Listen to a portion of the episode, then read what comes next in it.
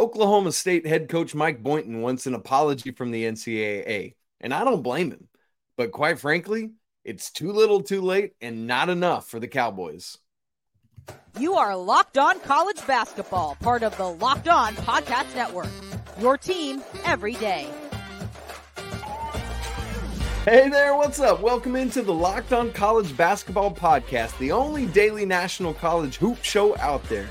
I'm your host, Isaac Schade, and I want to thank you for joining us to get your best college hoops content every single day. Today's episode is brought to you by FanDuel Sportsbook, the official sportsbook of the Locked On Network. Make every moment more. Right now, new customers can bet $5 and get 200 in back in bonus bets, guaranteed. Visit fanduel.com slash locked on to get started. Coming up on the show today, we are continuing our conference preview series. We're wrapping up. We're getting so close. Today is episode or preview number 28 out of the 32 Division 1 conferences. So next week is our final four previews. We'll have the Pac-12, A10, Mountain West, and the SWAC.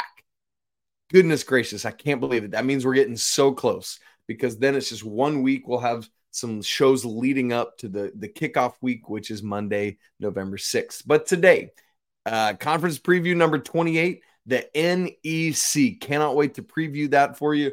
A whole bunch of stuff going on in that conference. It's pretty crazy. But before we get there, let's talk about Oklahoma State. Here's why. Earlier this week, Andy talked about Kansas. We learned about um, kind of their punishment or frankly lack thereof from the IARP coming out of their whole shebang out of the FBI investigation. So you can go back and listen to that. Listen to Andy talk about Kansas. It was great. But I want to discuss today Oklahoma State. And here's why.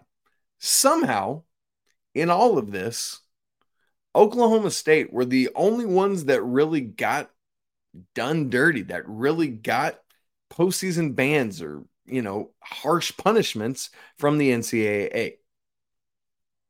Here's the deal: the programs that were in seemingly trouble or being investigated could either go through this process with the NCAA, uh, the Committee on Infractions, or go through it with the IARP, the Independent Accountability Resolution Process. If you're not aware of the IARP, you can hear it remember it today and then forget it as quickly as we've talked about it because now, following the end of the Kansas case, it's done and over and dead and gone.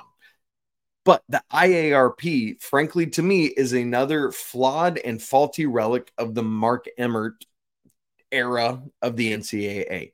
It was uh, appointed as this this council kind of third party because it's folks outside the the everyday goings on of college basketball who don't quite frankly understand or get all the nuances and it allows these schools as they're working with the IRP to kind of fleece them if we're being honest and um, not not understand all the real ramifications of the NCAA but here's the deal these other schools kind of get off quite a bit more easily. The Kansas case was the final case uh, adjudicated by the IARP, and now thankfully, thankfully, and mercifully, it's dead and gone.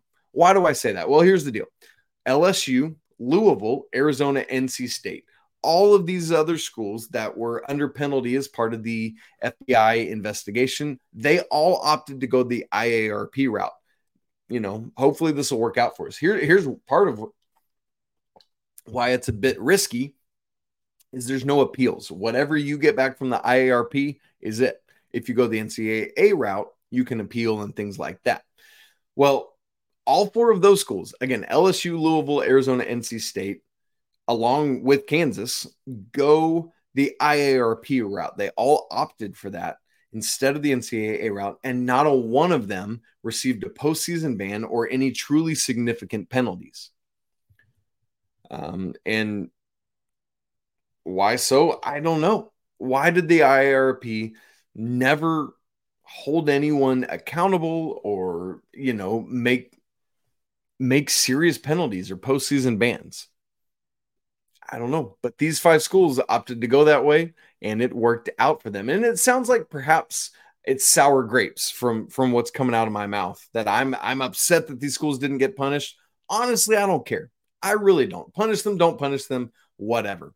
What I am upset about not not the LSU, Kansas, Louisville, Arizona, NC State side of things. I don't care. I want to see people play basketball and be in the NCAA tournament. What I am upset about on behalf of Oklahoma State and Mike Boynton is that they're the only one of these schools who chose to go the NCAA route, and they're the only one who received a postseason ban. Uh, it's kind of like like I grew up in Atlanta, and my dad always told me that growing up in Atlanta was one of the biggest disservices I ever had in terms of learning to drive because people are just flying up and down I 75 with no real regard for whatever the speed limit says.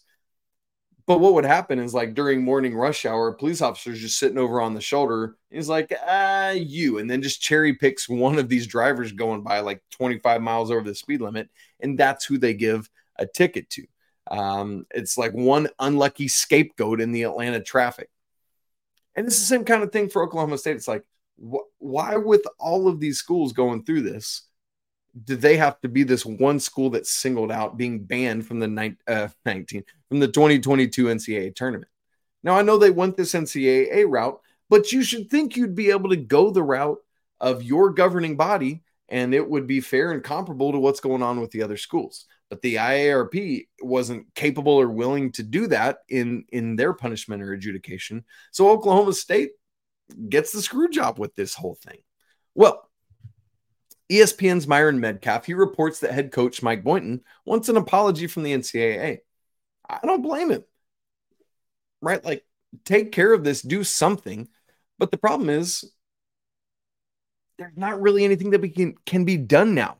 You can't go back and retroactively say, all right, Oklahoma State, you're into the NCAA tournament. Honestly, I'm not too sure if they would have made it. They were 15 and 15 and 8 and 10 in the Big 12 but it still would have been nice to be publicly be told, hey, you know what?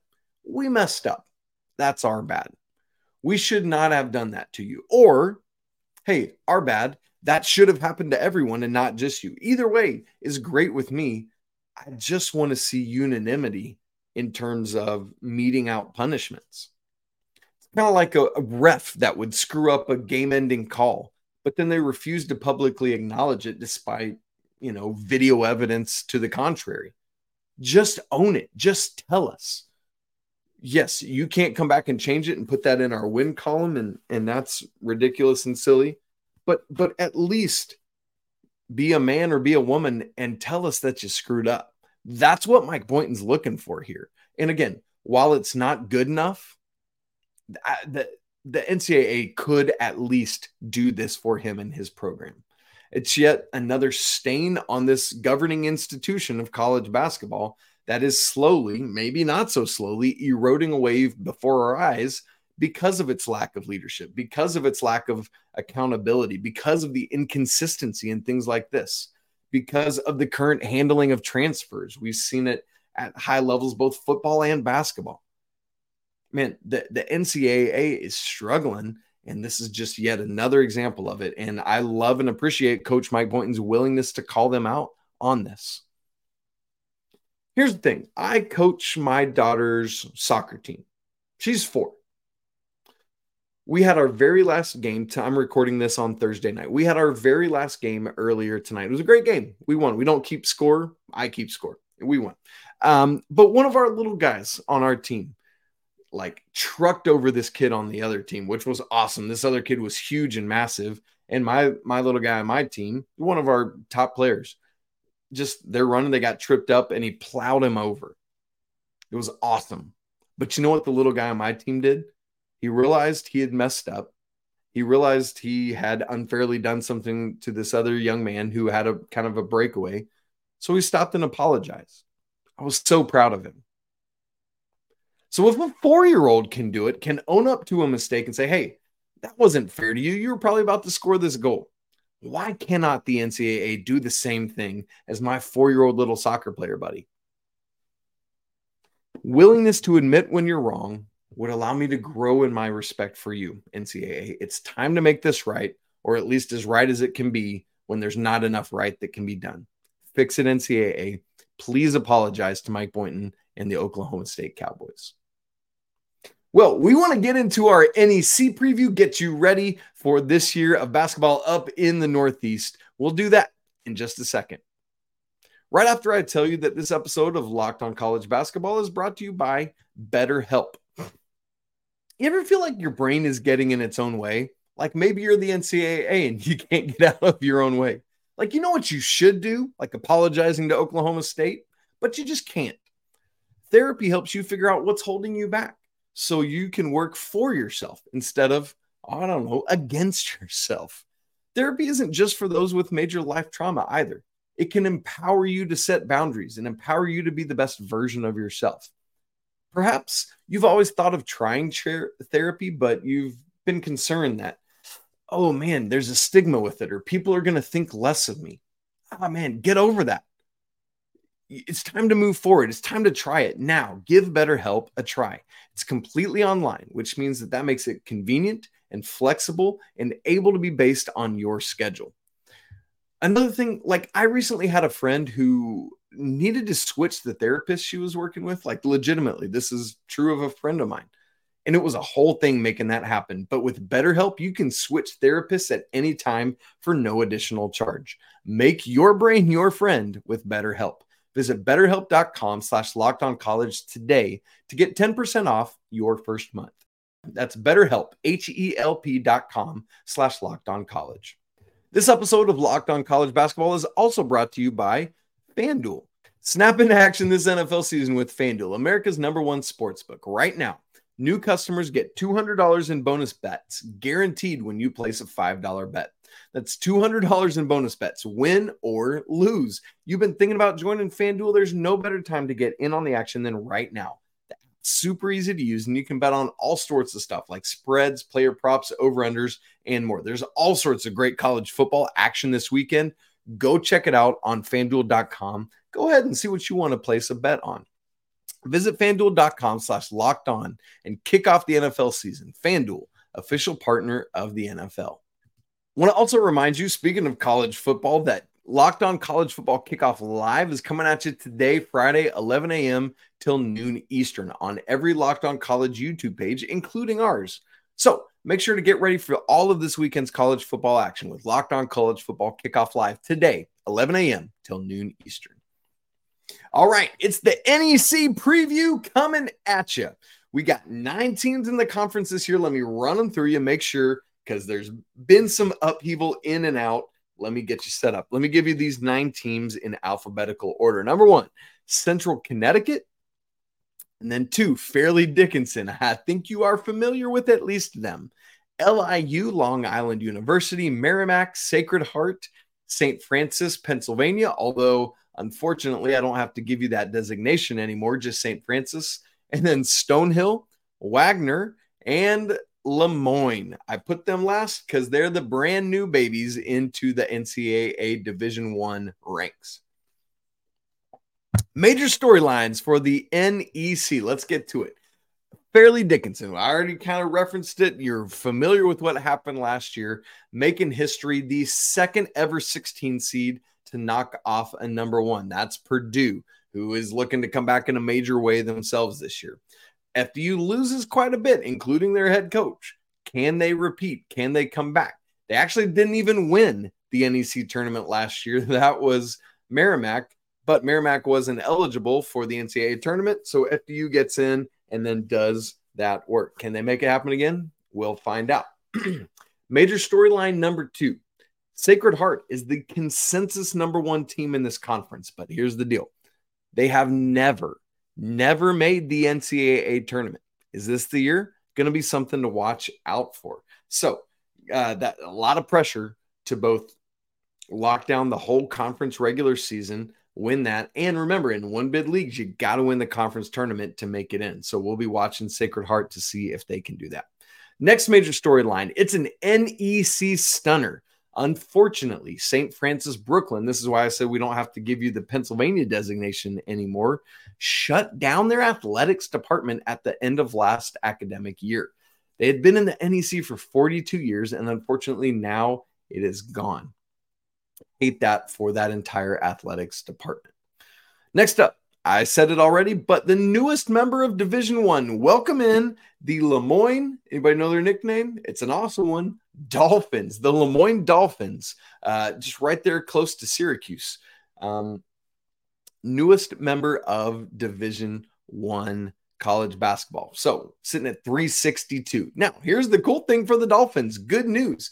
KenPom does not have them ranked as the lowest team in Division One. That uh, dubious distinction, I'll call it, goes to Mississippi Valley State. So Le Moyne coming in ranked number 361 at KenPom, and some some uh, computer outlets I've seen have them even a little bit higher. It's a very veteran team. We'll get to that in a little bit.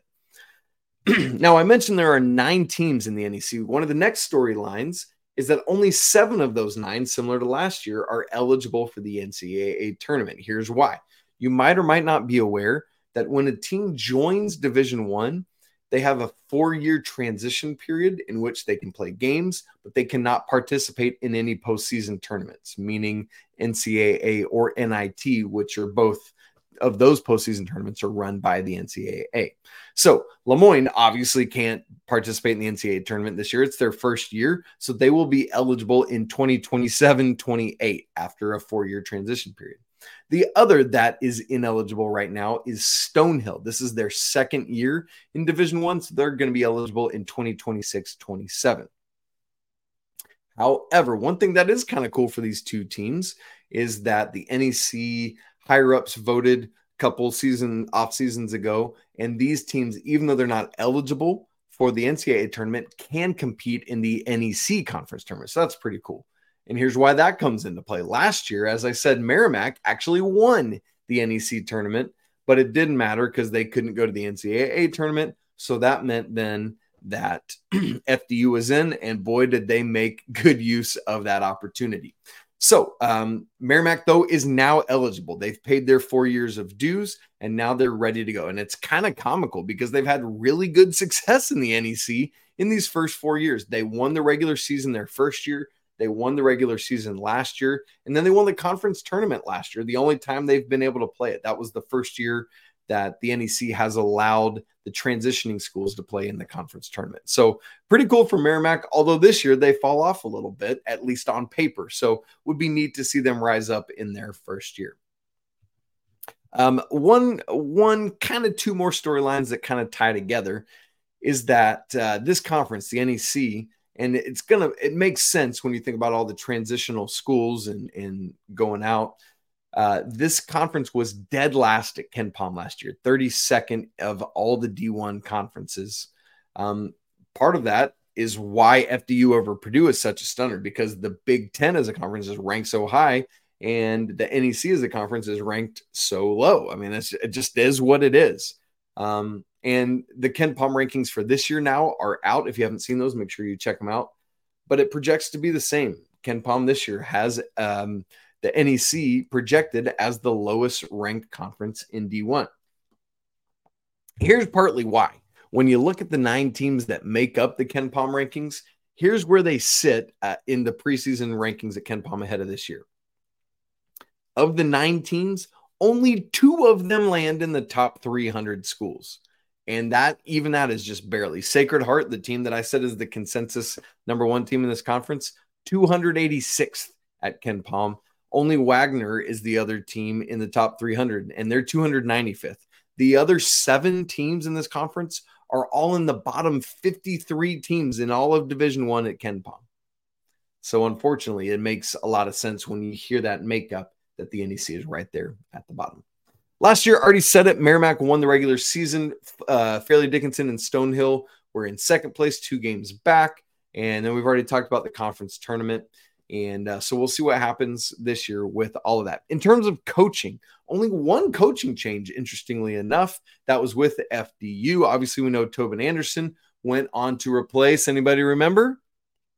Rick Pitino at Iona because he's now at St. John's back in the Big East. So Jack Castleberry comes in to be the head coach now at FDU. Oh, I say comes in, I should say moves up because he was an assistant last year at FDU after several years at the Citadel before that. In terms of the longest tenured coaches in the NEC, you've got Rob Krimmel at St. Francis. has been there since 2012 13 season. So, uh, you know, uh, over a decade by a couple years. And then Anthony Latina at Sacred Heart and Chris Kraus, I like to call him Chris Cross at Stonehill, have been there since the 2013 14 season, both of those guys. So just over 10 years now. All right, speaking of all these teams, we got to get into ranking them, putting them in an order, and I want to hand out my predictions and my conference champions. All of that is going to come to you in just a second. Right after I tell you that this episode of Locked on College Basketball is brought to you by Bird Dogs. Got to switch that hat to the Bird Dogs hat. Oh, you know, look at that awesome white hat. Look at this little tumbler from Bird Dogs.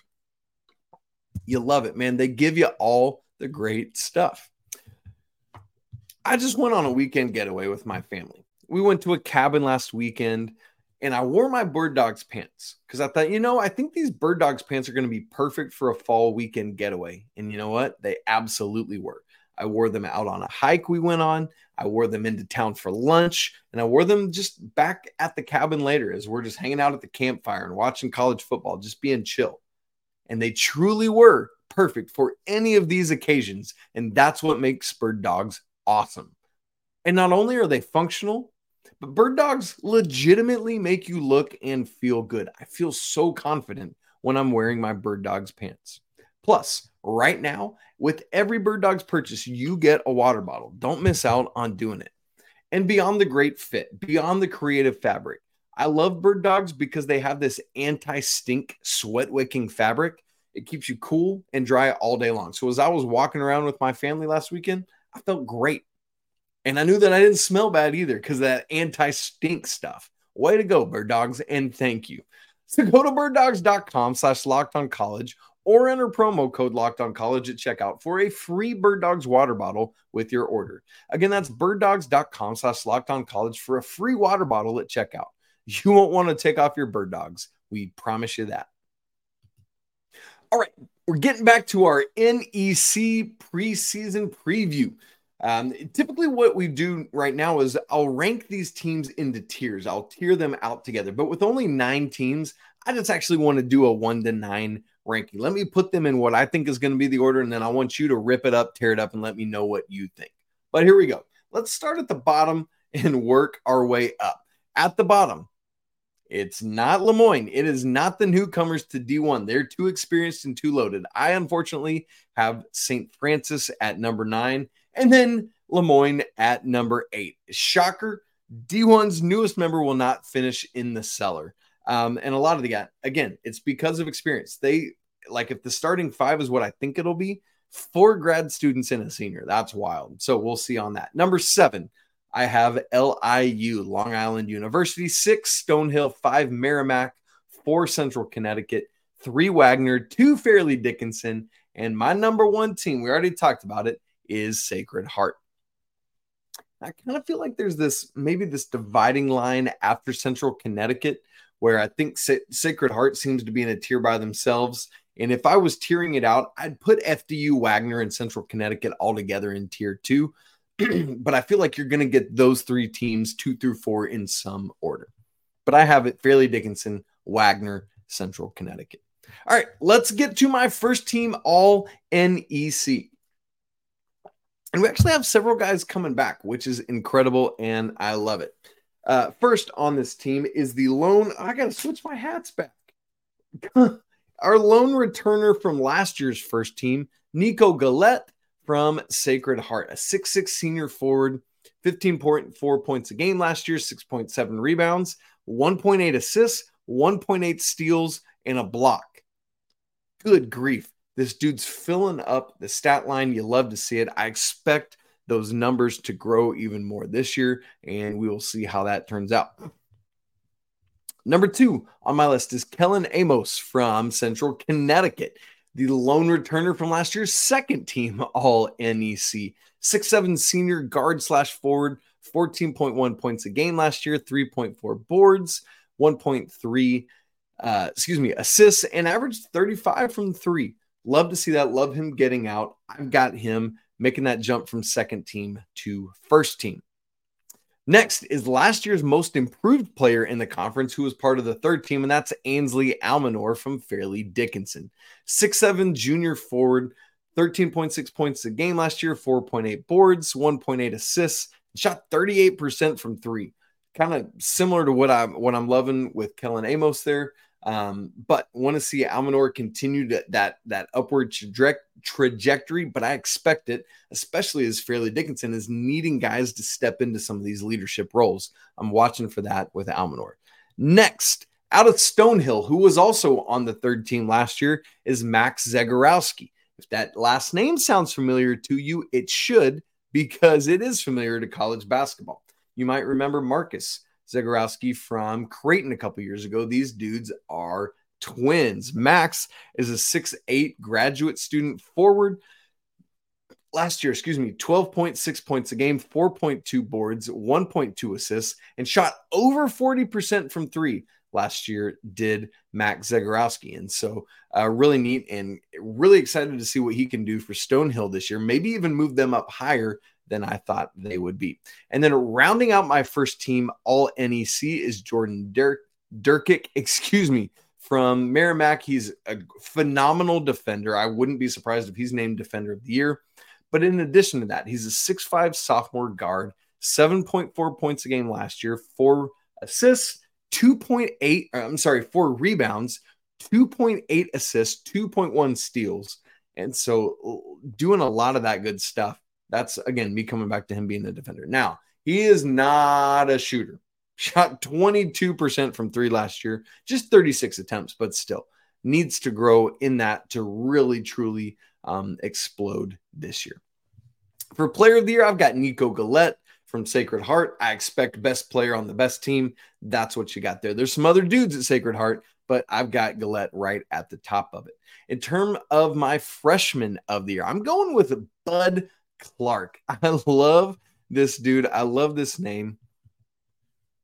Excuse me. Give me Bud Clark. Um, is 5'10 guard out of West Catholic High School in Pennsylvania. For my runner up, if there was a second, I, I was debating between these guys. I would go with Carlos Lopez Jr. from St. Francis. For my transfer of the year, I'm going with Melvin Council Jr. coming over from Monroe College. Expect to see good things out of him this year and I think he will be a great player. In fact, could be the most NBA potential of this conference. We'll wait to see on that. And then for my coach of the year, I got Anthony Latina from Sacred Heart. I think they're going to do it. I say the Pioneers get it done, and that puts Coach Latina in prime position to win this award. And so then it becomes as no surprise that I've got Sacred Heart as both my regular season and conference tournament champ. Moving on to that first ever NCAA tournament in program history. You know the excitement will be electric with that. Can't wait to keep tabs on what happens in the Northeast. Thanks for making Locked On College lock making Locked On College basketball your first listen to the watch of the day. It's been a great week to be together. Can't wait for our last week of conference previews next week. You can follow the show on Twitter at Locked On CBB. Follow me at Isaac Schade. Please don't forget to subscribe to the show on audio and video format. Smash the like button and leave comments on your thoughts on the NEC and this whole thing with Oklahoma State we talked about earlier. Apologies to the lawyer family. Go Wildcats, and until Monday, peace.